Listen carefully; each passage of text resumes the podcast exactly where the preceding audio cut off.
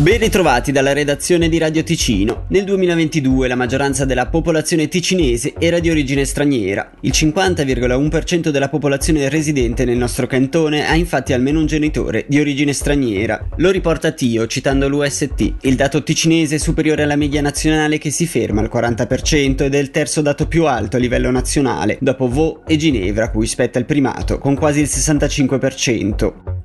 Morcote, dopo il riconoscimento quale miglior villaggio turistico, sono stati presentati grandi progetti di turismo sostenibile in collaborazione con le cattedre UNESCO di Genova e della Svizzera italiana. Abbiamo chiesto proprio alla cattedra UNESCO dell'Università di Genova, Adin Gavazzi, l'importanza delle biosfere di Morcote e della collaborazione tra l'università e il comune. In questo caso a Morcote abbiamo una fantastica collezione di piante medicinali, addirittura già un'associazione che si chiama Amici degli Otti di Morcote. Noi promuoviamo il loro progetto perché si inserisce in una serie di progetti che la cattedra UNESCO dell'Università Genova ha eh, in tutto il mondo nei siti di patrimonio mondiale. Per esempio ne abbiamo uno a Machu Picchu, ne abbiamo uno nel Parco Nazionale del Rio Visseo, eh, ne abbiamo anche altri ad Albagnano per esempio sui Sacremonti di Giffa. Ogni sito ha la possibilità di sviluppare in maniera più visibile per i visitatori il patrimonio delle piante medicinali.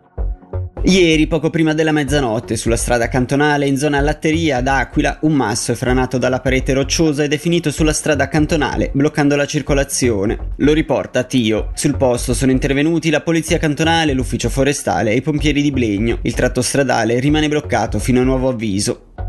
E concludiamo le notizie parlando di sport, più precisamente di calcio femminile, perché a partire dal 1 dicembre 2023 Andrea Manzo sarà il nuovo responsabile tecnico del team Ticino femminile.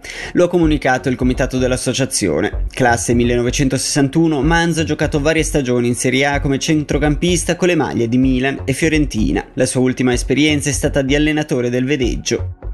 Per quanto riguarda la meteo, oggi sarà soleggiato, a basse quote temperature massime intorno ai 12 gradi.